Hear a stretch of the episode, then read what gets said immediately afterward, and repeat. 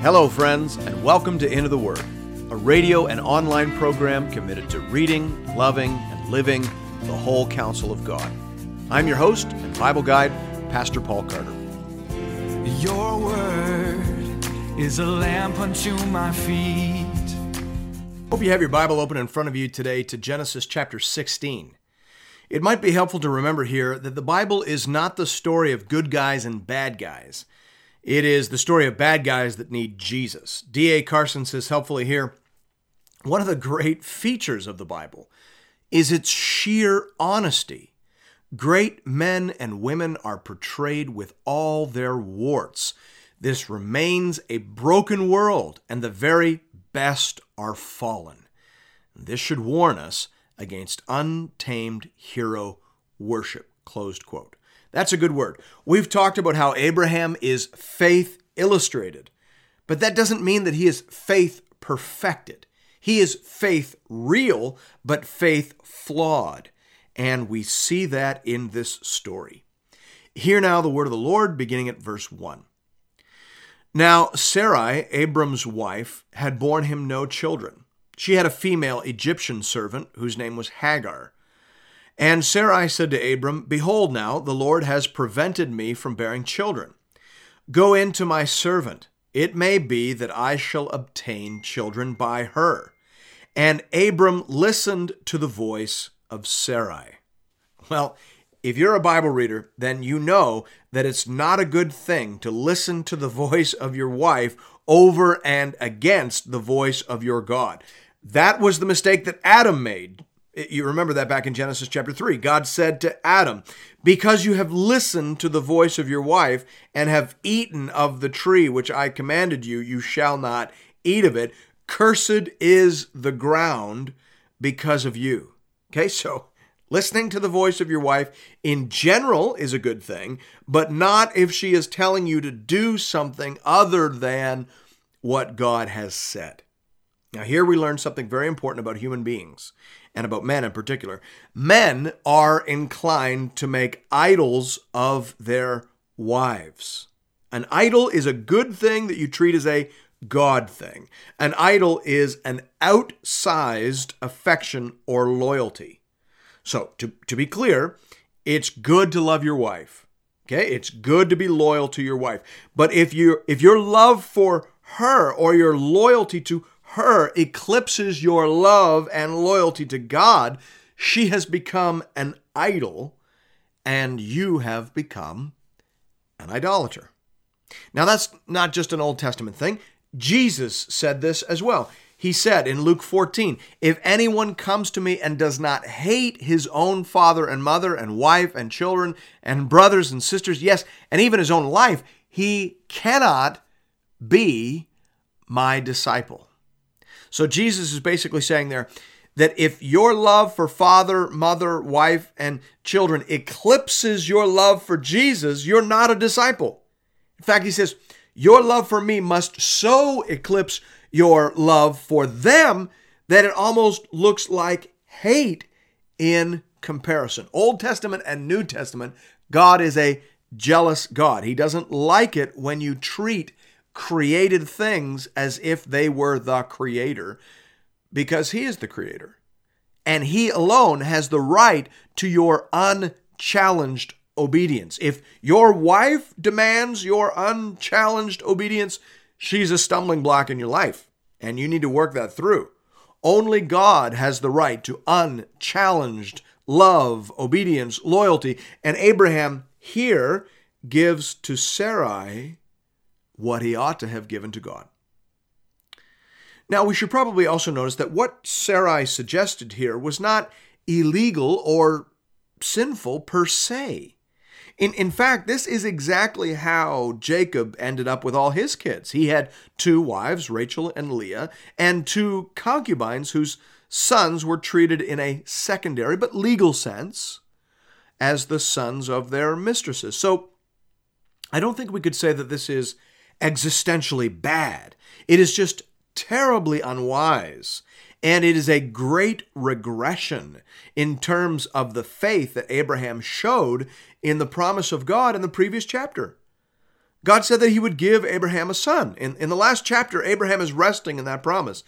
In the last chapter, he is resting in the fact that God has guaranteed both sides of the covenant. But now Abraham is hedging his bets and he is scheming and plotting rather than resting and trusting. So here we see that sometimes faith is two steps forward and one step back in terms of strength and progress.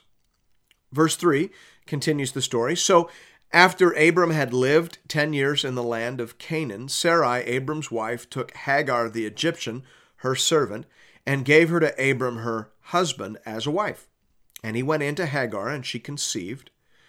And when she saw that she had conceived, she looked with contempt on her mistress. And Sarai said to Abraham, May the wrong done to me be on you.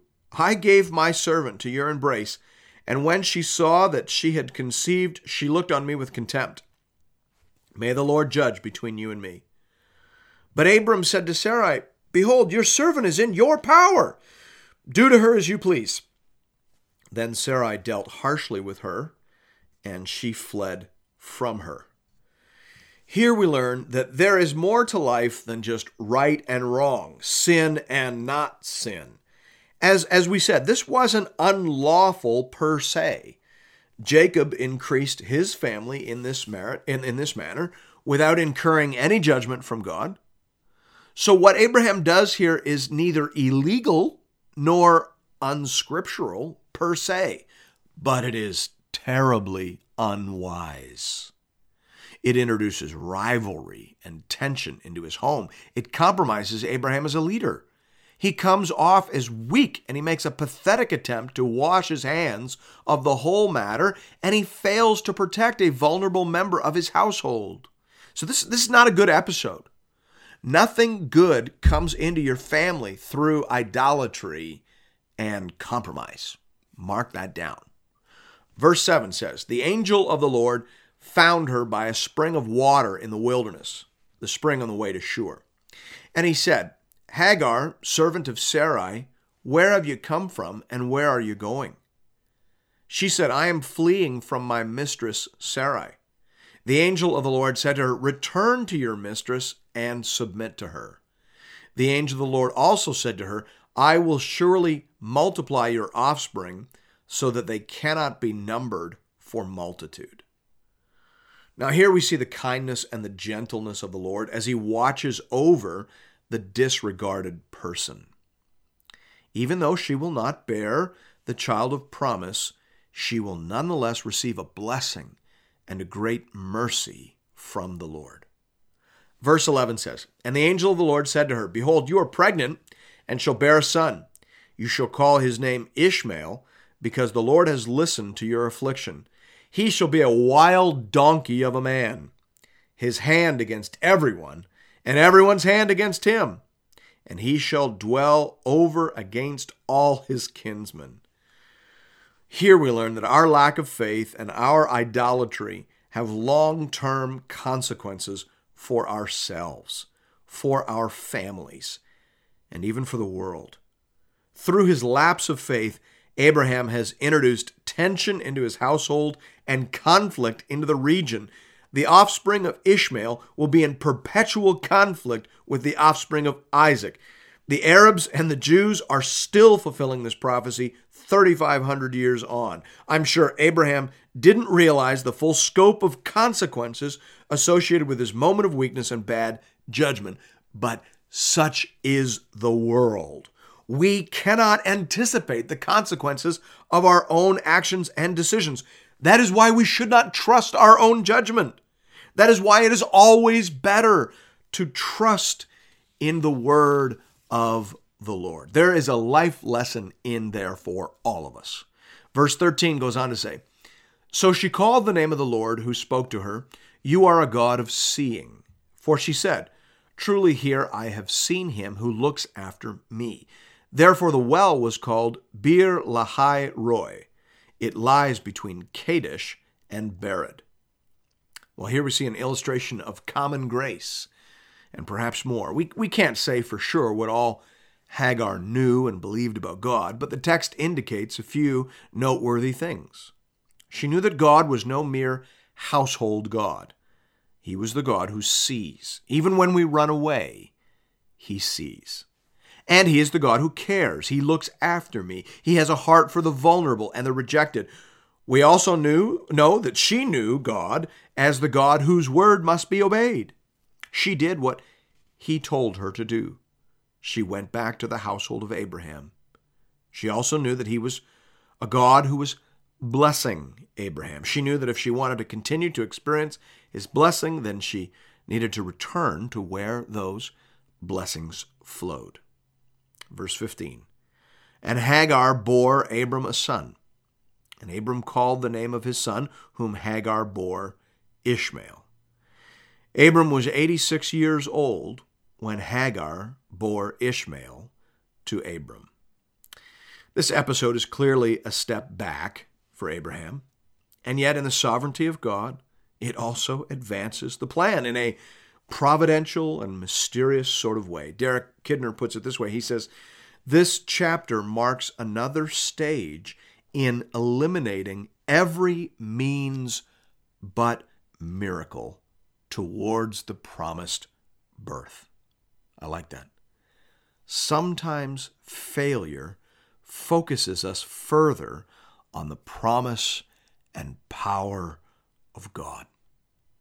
God is never the author of our bad decisions, but He does know how to use them for our good. Thanks be to God.